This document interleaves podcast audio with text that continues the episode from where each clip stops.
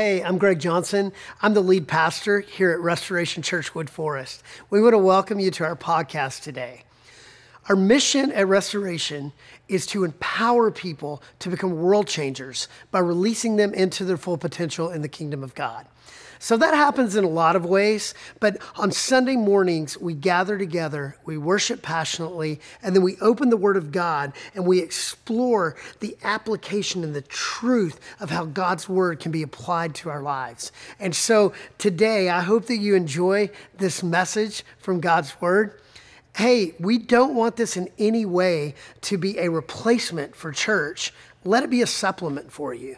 But if you don't have a church home, we would love for you to join us any week at 8 o'clock, 9.45, and 11.30. We hope you enjoy the message. Welcome to Restoration. I covet your prayers. All right, this morning we're going to continue in the book of Psalms. Uh, who was here last week? Got to hear Ernie. Come on.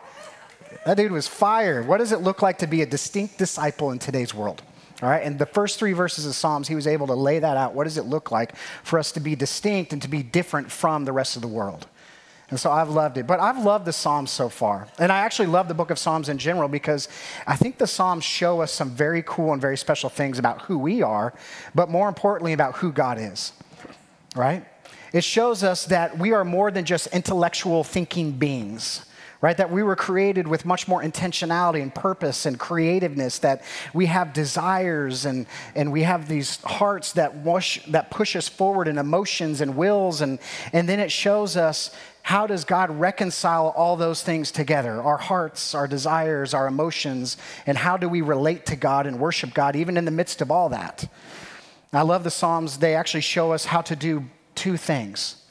They show us how to be completely transparent raw, vulnerable, authentic, but then they also show us how to pursue God and pursue His holiness as well.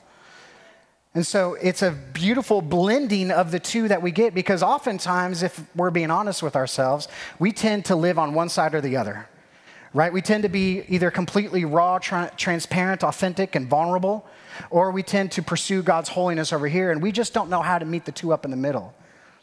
And if we're living really raw and transparent, and yet we aren't pursuing change or transformation in our lives, then what happens over time as you are being transparent, what happens over time is God actually begins to look more and more like you because you're not changing.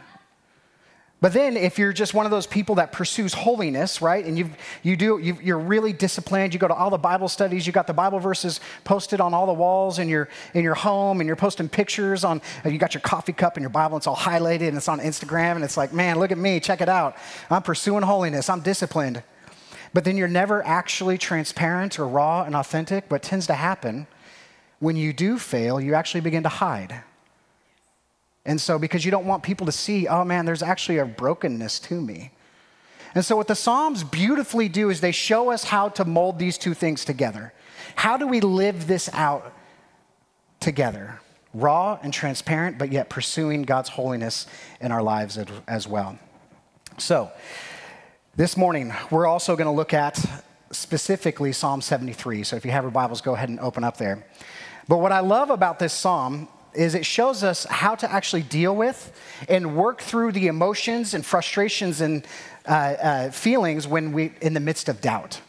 So, how do we actually deal with our doubt? It's going to show us that God, He doesn't want us to praise our doubt, but He also doesn't want us to condemn our doubts. It's going to show us that, hey, as a church, as a family, as a follower and apprentice of Jesus, it's okay to not be okay, but God loves you too much to allow you just to stay there. He's going to move you into more and more faith, right? So, just like Jesus, God welcomes the doubter. He actually welcomes the skeptic.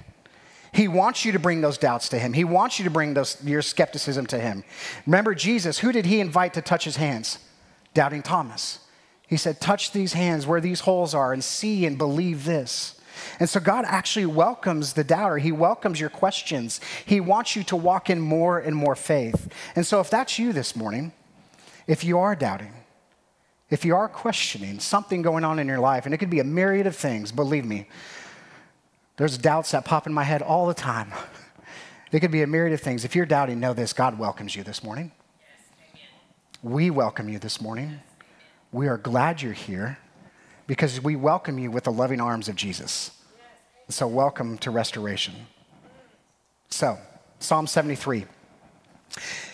If you didn't know, uh, King David didn't actually write all the Psalms. All right, so what we're going to see here today is Asaph is the psalmist that we're going to read from today. And Asaph, it's interesting, uh, was actually chosen by David to be one of the lead worshipers, one of three lead worshipers in the tabernacle. And so this man, he's an incredible man. He's got an incredible heart for God. In his writing, excuse me, is very distinct. It's very spiritual, but it's very uh, creative. It's very intentional about what he's trying to say.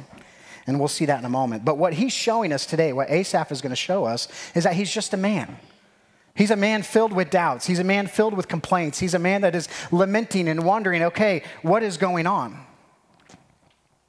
And so, he's going to show us that even in fact, he almost abandons his faith in the midst of doubt. Can you believe that? He almost abandons his faith in the midst of doubt. Anyone else ever have that issue before? Okay, just me. So, real quick. If you're a note taker, I see you guys in the front. Come on, I love it. If you're a note taker, here's what we're going to learn about today three things. We're going to see what we doubt, we're going to see why we doubt, and then actually how do we overcome that doubt. So, what we doubt, why we doubt, and how do we overcome it. So, we'll start with what we doubt. Let's look at Psalm 73, 1 through 3. This is Asaph, this is God's word. Truly, God is good to Israel, to those who are pure in heart. But as for me, my feet had almost stumbled, my steps had nearly slipped, for I was envious of the arrogant when I saw the prosperity of the wicked. So, the first thing we're going to see here is Asaph is pissed, right? He's doubting. That's what we're going to see. To be clear here, Asaph is not actually doubting God's existence, okay? He's not doubting whether or not God is real. He's not doubting his sovereignty. He's not questioning God's power, his beauty, or his glory. Rather, what he's questioning is whether or not God is good. Asaph is wondering actually, is God good for me? God, are you near me? God, do you care about me? He's not questioning God's goodness in general. Look what it says, verse 1 Truly, God is good to Israel, to those who are pure in heart. Okay, so right there we see Asaph's kind of theological statement that he just puts right out there in front. He's saying, Look, God is real. He is good in a more generic and general sense, but then he says in verse 2 that he almost stumbled, he almost fell, he almost walked away. He's showing us what his doubt is. Do you see it? Is God good for me? That's what he's doubting. Okay, he's not doubting whether or not he's real or he's good for others, but he's good for me. He's saying, God is real, God is good to others, but as for me, I just don't see it. I don't get it. And because I don't get it, I've almost walked away from God. And so verse 1 says, My mind, my mind says God is good, but verse 2 says, My heart doesn't believe that. And that's quite a distance sometimes, right? For us to get from here to here, that's a, that's a mile long distance. And he's saying, My mind says God is good, but my heart says I just can't trust that. And so the question has to be asked how does this priest, how does this man that was appointed by King David to lead worship, how does this man go from one of great faith to one of incredible doubt and almost walking away from that faith. How does that happen? Well, you see it in verse 3. For I was envious of the arrogant when I saw the prosperity of the wicked. It was the prosperity and flourishing of the wicked. And so, what Asaph is telling us is that in his mind, he sees flourishing and prosperity of those that are far from God, that don't know God, that don't care about God. They live far from God and his desires and his will in their life, but yet they're the ones receiving the blessing instead of those that are faithful. Asaph is saying is what he sees and what he is feeling contradicts what God has said. And isn't that the essence of why we doubt sometimes? Isn't that the essence of our doubt?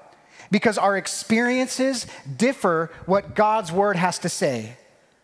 What we are seeing and feeling and experience is different from what we know to be true about God and his people. And that's the essence of why we doubt. God is good. God can be trusted. And yet, in my life, my circumstances, I just don't see it. And so here I am. I'm reading the Bible. I'm just Josh. I'm reading the Bible. And it says that God is good and is faithful to me. And yet, I'm struggling in my life. There's situations that I don't have control over, and I'm struggling. I'm saying, God, are like, God, are you actually good? Are you faithful to me? Because I don't feel you right now. Or I read that God provides, and and I see poverty and despair throughout the world. Or I read that God protects me and I see sickness and disease in my wife. I read that God is faithful to his promises and yet I don't see them being answered. That's the essence of why we doubt. What we experience and what God's word has to say often contradicts. Now, Asaph specifically is challenged the most by this in this passage the prosperity and flourishing of the wicked. And listen to how he describes them. This is, this is uh, very descriptive. For their paying, for they have no pangs, verse 4, they have no pangs until death. Their bodies are flat and sleek. I don't even know what that means. Fat and sleek. It, just, it seems contradictory, but he's pissed.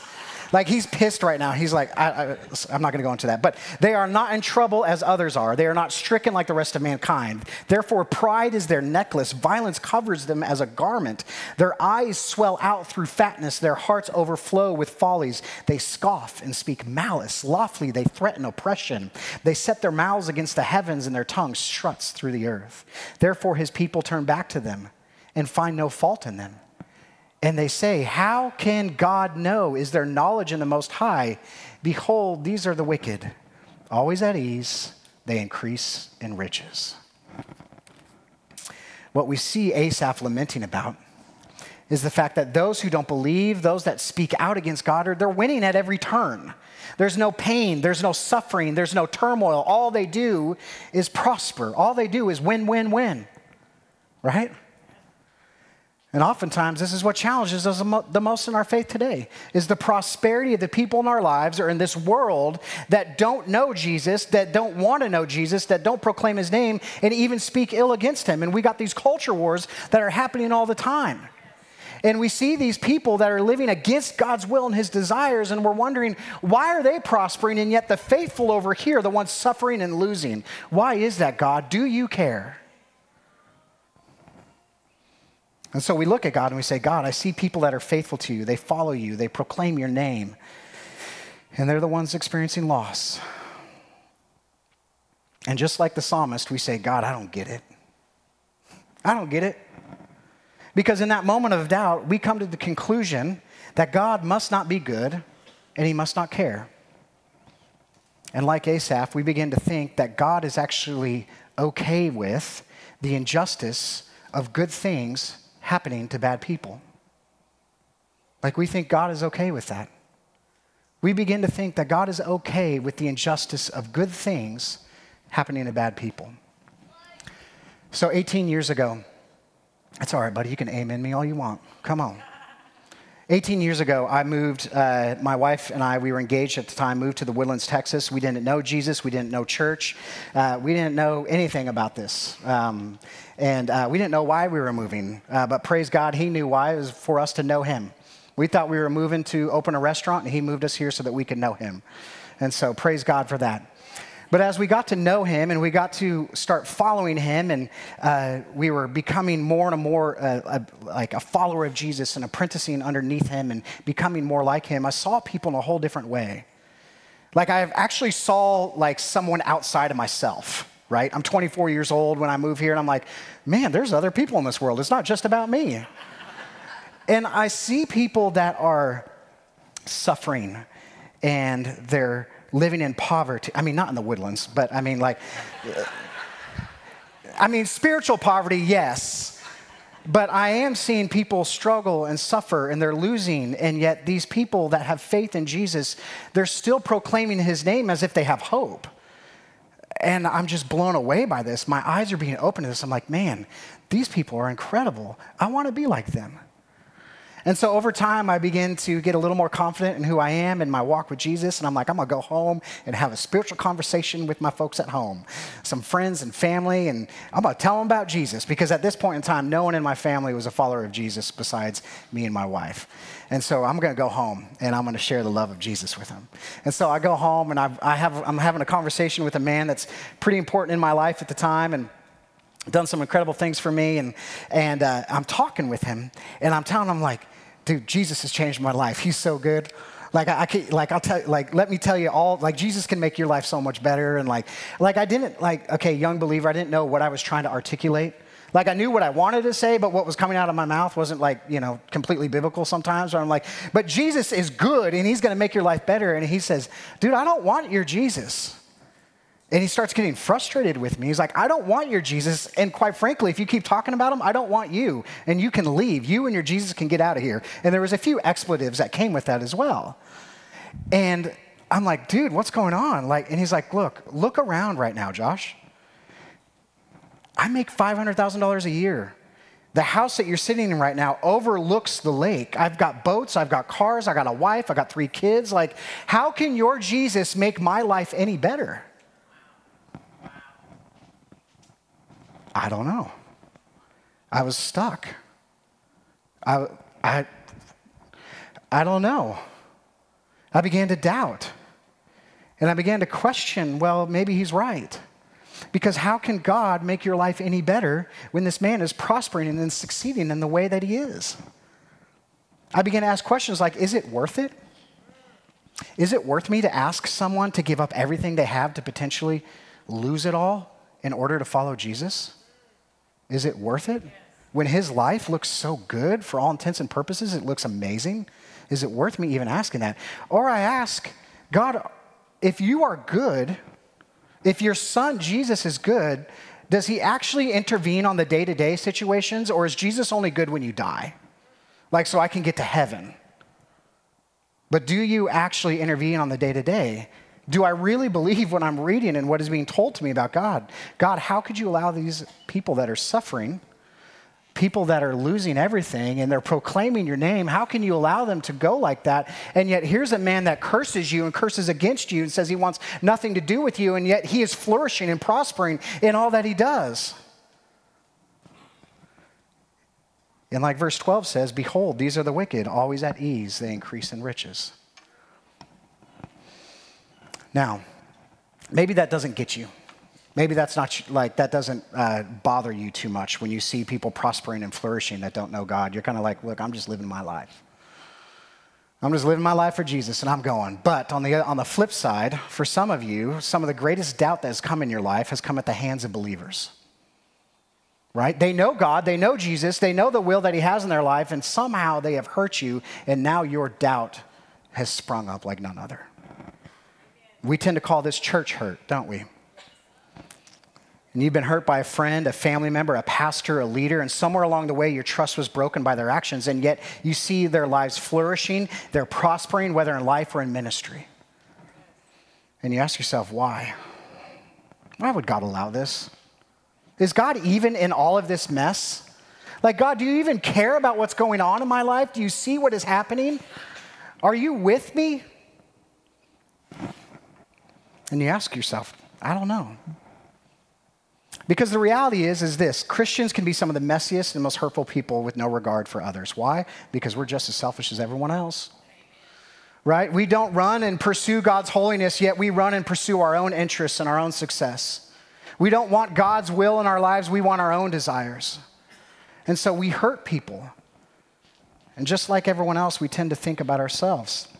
And so when you're hurt by those that you trust, the injustice that you experience, especially in the church, is just that much more personal, isn't it? And I tend to believe that the more personal the experience of injustice is, the more difficult it is to work and overcome those doubts. And so we begin to say things like Asaph says in verse 13. He says, All in vain I have kept my heart clean. I've washed my hands in innocence. For all the day long I've been stricken and rebuked every morning. Asaph is saying, and you're saying, like in your hurt, you're saying, God, I've done my part. God, I've done what you have said. I've kept my side of the bargain, but God, where have you been? Do you even care? Is there any purpose in this life in following you? So I wonder what makes you ask that question today. What makes you ask that question? Is it worth following him? Like, God, are you good to me? Like, maybe it is a relationship. Maybe it's the person you're sitting next to this morning. And you're like, God, there is this wall between us.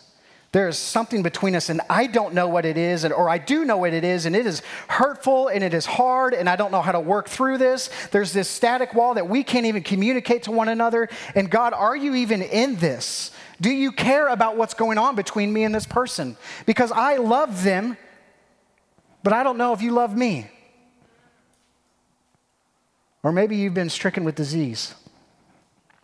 You've been diagnosed with something and you're wondering, okay, God, like, I thought you said you would protect me. Like, why aren't you protecting me? Like, why am I so sick? Why do I have to deal with this? I've been working to follow you. So, what is that for you this morning? Why are you doubting? What makes you ask that question? And so, we've seen what we doubt, right? Is God good for me? We've seen why we doubt because our experiences and the, what the Word of God says contradicts one another. And so, how do we actually deal with our doubt? How do we overcome our doubt? Because remember, God always welcomes the doubter, He welcomes the skeptic. But like I said earlier, He's not going to leave you there. He wants to pursue you in faith and you pursue him in faith. And so, how do we overcome that? Look what Asaph says in verse 16. But when I thought how to understand this, when I thought how to understand why the wicked were prospering, it seemed like a wearisome task. I was exhausted until, look at this, I went into the sanctuary of God. Then I discerned their end. Do you see what he said there? Asaph wasn't able to understand until he went into the sanctuary in the presence of God, or what we like to say at restoration is what? The secret place. The secret place. Come on, 945. The secret place. He couldn't understand it until he got into the secret place with God. That's it. That's how he was able to come to conclusions of this is what's going to happen. I wish I could give you this well thought out plan. Like, here's steps A, B, and C, and here's how you're going to work through your doubts, and at the end of it, you're going to overcome it all. But it's not because of your own brilliance that you work through your doubts. It's not because you pull up your bootstraps and you just get on with it. The ability for you to get through your doubts, to work through your doubts, to overcome your doubts is in a person. That's Jesus. That's how you overcome your doubts. Asaph is telling us what, I, what he needed was God. He needed to interact with God. He said, Look, God, all my thinking, all my dwelling, all my agonizing, all it's done, it's done nothing for my doubt. Because the only way for me to get out of my own way, the only way for me to deal with it was to be in your presence, to be in the sanctuary with you. God, what I needed the most was to interact with you. I needed to cast all my doubts on you. I needed to cast all my frustrations on you, all my anger. I needed to choose redemption, God, and I needed you to restore my soul. And the way that God restored Asaph was by the ordinary, everyday practice of being with Jesus. Well, for him being with God, for us being with Jesus. And so, how do we do that? Because he didn't need new truth, right? Asaph didn't need new thinking. He didn't need some like new theological thought. What he needed was to get back into the Word of God and listen to what God said. He needs to tell him, God, tell me who you are. Tell me again who you are. Tell me again why you love me. Tell me again what you want for my life. God, tell me again. That's what he needed. And so Asaph, he walked into the sanctuary defeated, depressed, and doubting, and he walks out with a newfound faith. Yes. And while Asaph was in the presence, he realizes and he's reminded that there's actually an end to the wicked. It dawns on him. He remembers, okay, God, yeah, you did tell me their time is coming that the wicked do have a shelf life. Those that don't believe and proclaim your name, there is a shelf life to that. That all their winning, all their successes, all their joy is just temporary. In the end, it's all going to be taken away from them. Those that only live for their own lives, their own successes, their own power, their own influence, all that is going to be taken away, and Asaph discerns that. He finally comes to realize that once he got into the secret place. Look what he says in verse 18. Truly, you set them in slippery places, you make them fall to ruin how they are destroyed in a moment, swept away utterly by terrors, like a dream when one awakes. O oh Lord, when you rouse yourself, you despise them as phantoms. Their time is coming. Now, Asaph isn't reveling in this. Okay, let's make that, let's be very clear about that, right? He's not rejoicing in the fact that the wicked are going to fall like sometimes we do, right? Like when we see people that have hurt us, or we see the wicked when they fall, and we're like, yeah, he had that coming.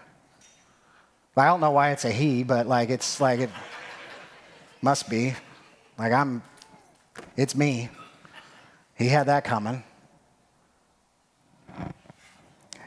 You know, follow up to that story I shared with you earlier. Uh, that man that basically cursed Jesus and me out of his house. Um, when I share this with you, I don't revel in this, but it, it breaks my heart because uh, um, I care about this man. Uh, but if you fast forward 17 years to today, uh, he's not married. He doesn't uh, have a relationship with his kids. Um, his alcoholism got so bad that when he doesn't drink, he has seizures. He's been unemployed for five years and he lives out of a Motel 6.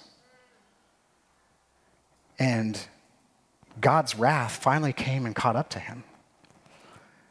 And oftentimes, I think we, we imagine God's wrath as this like fire and brimstone, lightning and fire raining from the sky, and boom, lives are destroyed. But what does it say in Romans 1 about God's wrath? He gives them into it. You want these desires? You want these lusts? You want these thoughts? You can have them. But you're going to have the consequences that come with it as well. And so, what Asaph is saying is that God's glory will come, and all of this is just temporary. Okay? The immediate is going to look like a dream compared to the future. Now, not only do we discern, and does Asaph discern that in this psalm, that as he gets into the presence of God, not only does God judge the sin of others, but guess what he also judges? Your sin. Well, come on. Wait a minute. I was super excited about seeing the wicked sin just judge and be like, okay, God, throw down your throw down your fire rain and just but wait a minute, don't judge my sin. Like I didn't know we were gonna do that in the secret place. I'm gonna say this, and this may hurt, but I think it's good for us to do some reflection every now and then. If your interactions with God only prompt you to think about the sin of others, then you're not actually meeting with God. Okay, if you go into the secret place, and while you're in the secret place and you're interacting with God, and the only thing you think about and the only thing you see is the sin of others, then you're not actually meeting with God. You're by yourself in a dark closet. Okay? That's the reality because here's the deal when you are in the presence of God, you can't help but see your own sinfulness. Am I right? And here's what the psalm has to say about that he's writing his words, and he's not just saying that God judges the sin of the wicked, but he judges sin generally, even in him. Because again, when you get around God, you can't help but see your own sin. Look what Asaph says in verse 21. When my soul was embittered, when I was pricked in heart, Asaph says, when I was doubting and when I wasn't following you, Lord, I was brutish and ignorant. I was like a beast towards you.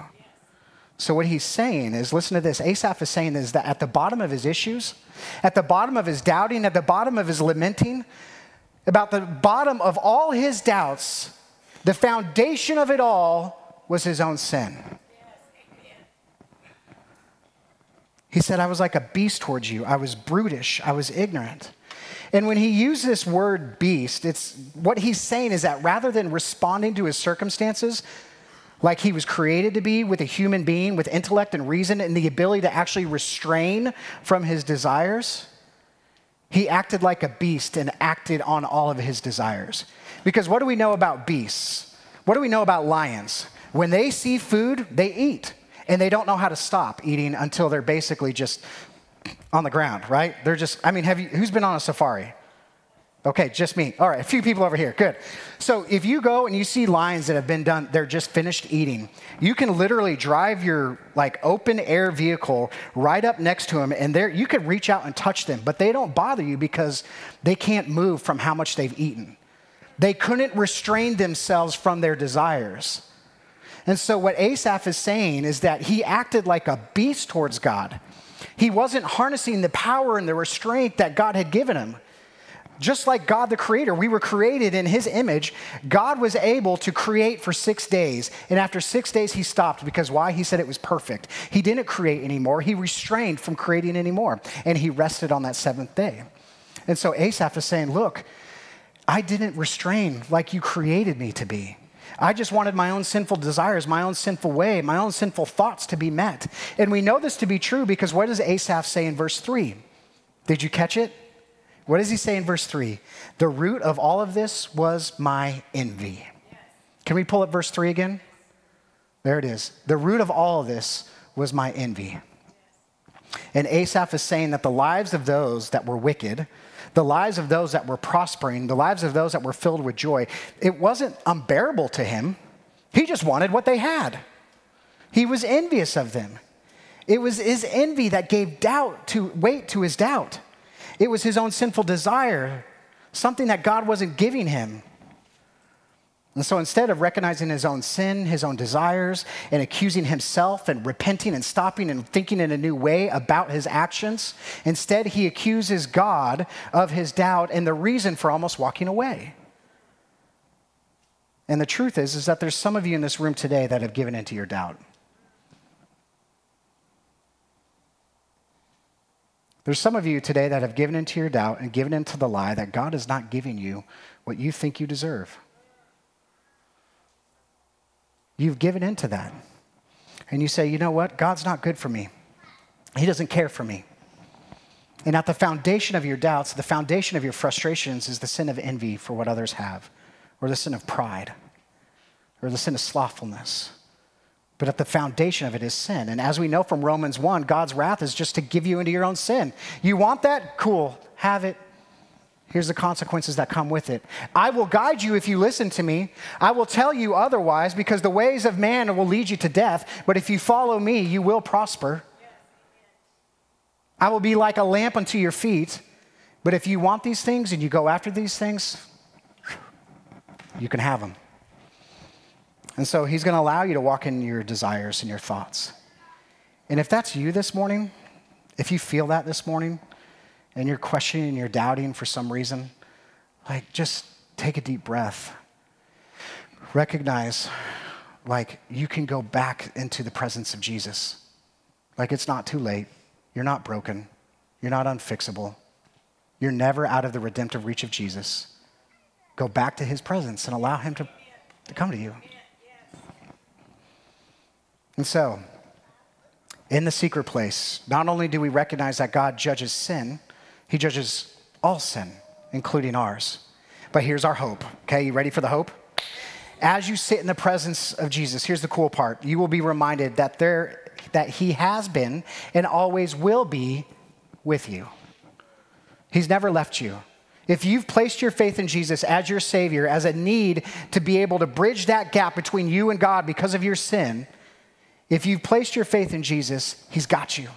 God's got you, and He's always been with you. Look what Asaph says. Nevertheless, I am continually with you, God. You hold my right hand. You guide me with your counsel, and afterwards you will receive me to glory. He realizes that even though at the foundation of it all was his own sin, his own doubt about the wicked, he realizes that one, God never left him. God never left him. He was there the entire time. And if you pay attention to those verses, who's doing all the work in that relationship? Who's doing all the work? Again, here's Asaph, a man, a lead worshiper in the tabernacle. He's doubting, he's wanting to walk away, and yet who's doing all the work? God is. He says, God, you held, God, you guided, God, you promised. God, you held my hand when I wanted to let go. God, you guided me with your counsel even when I was rejecting it. God, you promised to bring me into glory even though I was deciding on whether or not I wanted to walk away. And when he says, God, you held my right hand, what he's realizing is there's no pain, there's no doubt, there's no lack of wealth, there's no suffering that will ever make God let go of your hand. Nothing will change that. He's got you. There's no amount of doubt or complaining or lamenting in the presence of Jesus that will ever ha- have him say, That's too much, bro. He'll never let you go. He's got you. He's continually with you. Even if you've been walking with Jesus for a long time and you're doubting today, like you're doubting whether or not he cares or if he's even real, he's never going to let you go. For me, this has been more real in the last few weeks than it has been in a long time, the amount of doubt that I've been struggling with. There's a verse that's been incredibly impactful to my family um, over the last few years as we've been walking in the discipline of Sabbath and rest. And what does that look like for us to worship Jesus uh, in the midst of busyness? And uh, Matthew 11, 28 um, says, Come to me, all who are labor and are heavy laden, and I will give you rest. Take my yoke upon you and learn from me, for I am gentle and lowly in heart, and you will find rest for your souls, for my yoke is easy and my burden is light. And I've been doubting this. Like, God, do you really, like, is this real? Like, do you actually want my burdens? Because for a myriad of reasons, um, you know, this building that's happening, you know, trying to build 40,000 square feet and all the questions and things that come up on a daily basis on what's happening, or managing the finances with that building and understanding we got all this cash that's going this way, but yet we still have day to day operations over here and we still have a nest egg. And how are we managing all this? And God, you are faithful. I trust that you're going to provide along the way because I'm not smart enough to do this. I wasn't smart enough to get us into this. And so, God, this is you. You did this, and this is yours. And so, but I try, like, I'm doubting whether or not He actually wants those. And then at home, we haven't had a kitchen since March because of a flood in our kitchen. And we're fighting the insurance company right now. And so we've been without a sink and a dishwasher. I know this is third world problems, but I've been washing dishes in my bathtub for over a month. Or I'm sorry, it's over four months since March 11th. And now it's looking like we're going to go to litigation with this insurance company. And I'm wondering, God, you, like, have everything am I done, has this been in vain? And then I got kids at home, and it's summertime, and there's no structure, and there's four kids, and they're driving me crazy, and the house is always a mess. And God, where are you? Do you even matter? Like, am I doing any, like, do you want my burden? Because if I just give you my burden, sometimes I feel like I'm just abdicating my responsibility to you. And so, two Mondays ago, I came in here to worship because that's what we do as a staff. We worship and we pray for two hours on Monday morning because we're so busy throughout the week that that's what we know we have to give to it. Like we have to worship and pray because of everything that we have going on. And I come and I confess to Greg and to Sam, our worship pastor, and say, God, guys, I, I'm doubting these verses that have been so impactful for me because I don't believe that God wants my burdens. And how good is it to be able to walk into the, with someone that says, You can share those with me, and I don't judge you. And so, what God, what I needed the most from God was to just come and be in the sanctuary with Him. And as I was writing down my thoughts and my frustrations, God very clearly said, Josh, how prideful do you have to believe to be that think that I can't handle what you have? And so at the bottom of my doubts was my own sin of pride that I didn't believe that God could handle it because I just got to pull up my bootstraps and get on with it.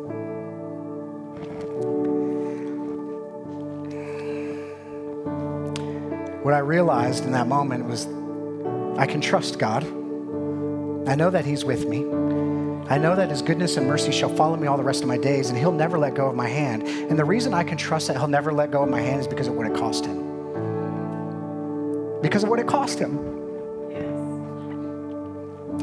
God will never let go of your hand because of what it cost him, because he let go of Jesus' hand on the cross. When Jesus was on the cross and he's hanging there for the sins of for our sins, and God lets go of his hand, and Jesus says, God, my God, why have you forsaken me? In that moment, Jesus realizes for the first time that he's actually separated from God. God has turned his face from him because he can't handle the look of the amount of sin that has come upon his son. He can't even relate to that sin because he is so good. And Jesus bore that sin. And so we can trust and know that God will never let go of our hand because he let go of Jesus' on the cross.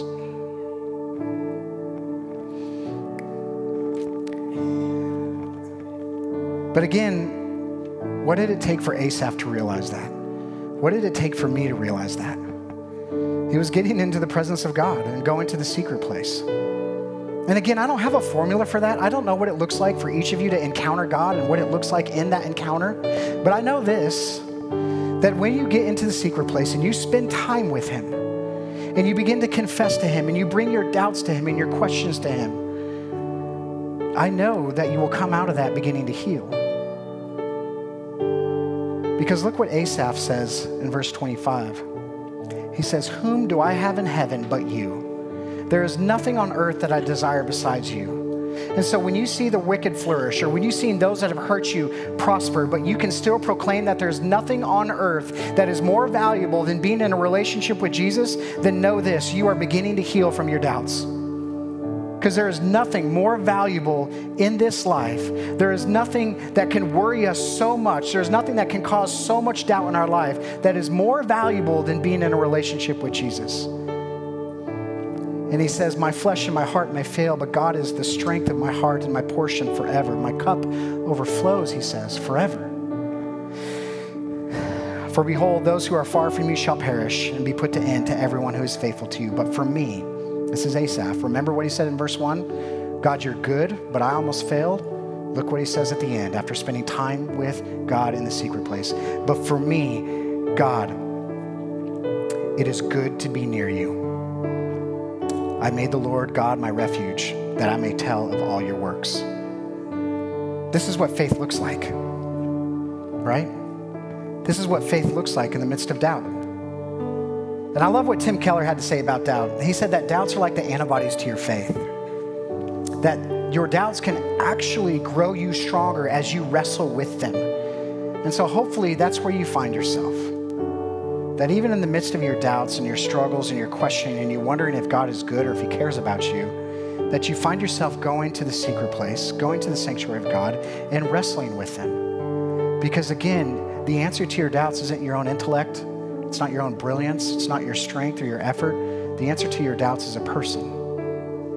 It's Jesus. It's Jesus. Amen? And so, this morning, I just want to give you an opportunity to pray. Like so often, we hear a sermon, we're like, okay, done, over, get my kids, get to lunch, what's next? I got to mow the lawn, I got to do this. It's Sunday chore day, let's go. But man, we got to wrestle with this. That's what Asaph did. You're here, you're here right now. You've set aside this time to be with God. And so let's just be with Him. And so I want to open up the front to those that are doubting. I want you to be able to come to the altar and just get on your hands and knees and just say, God, I need you right now. And ask for prayer. And we're going to have prayer partners up here, and their Ephesians 2:10 calling is to walk with you, to be the, to bridge that gap, to be a priest for you, to be the bridge between you and God and pray for you on your behalf. That's their calling. They love to do that. And so if you don't even know what you want to pray about or how to pray, but you just know the doubt that's in your mind, like share it with them and let them pray on your behalf. Because that's what they're called to do. That's what God's asked them to do. And so I just want to sit for a few moments. And so I just want you again to just, if you need to come forward, please. If you're in the lobby, feel free. Come forward, kneel at the altar, pray, find a prayer partner. But let's just sit and allow this moment and not rush out of it. God, where am I doubting? Why am I doubting? And how can you help me? Let's do that now.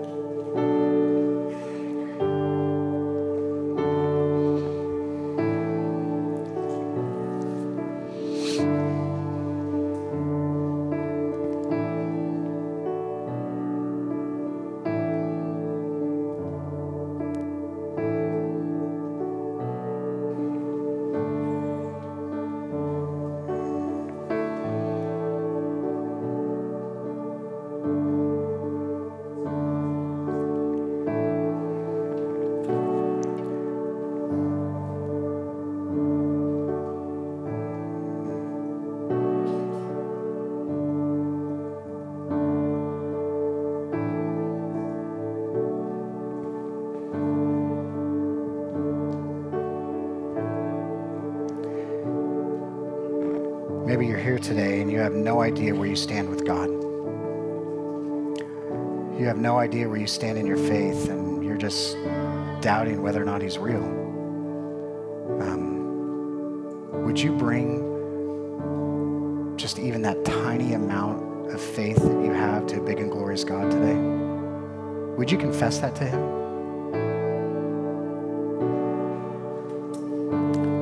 Or maybe you've been walking with God and you've been hurt or you're seeing uh, things are going on in your lives that are contradicting what God's word has to say, and you don't know how to get through this, this next moment. You don't know what it looks like from day to day. Would you confess that to God this morning? You can do that in your chair or up here with others. Because I love what Greg has to say. It's not how big your faith is, but how big your God is. Because again, you can bring just a tiny amount of faith to a big and glorious God, and He can transform you and change you.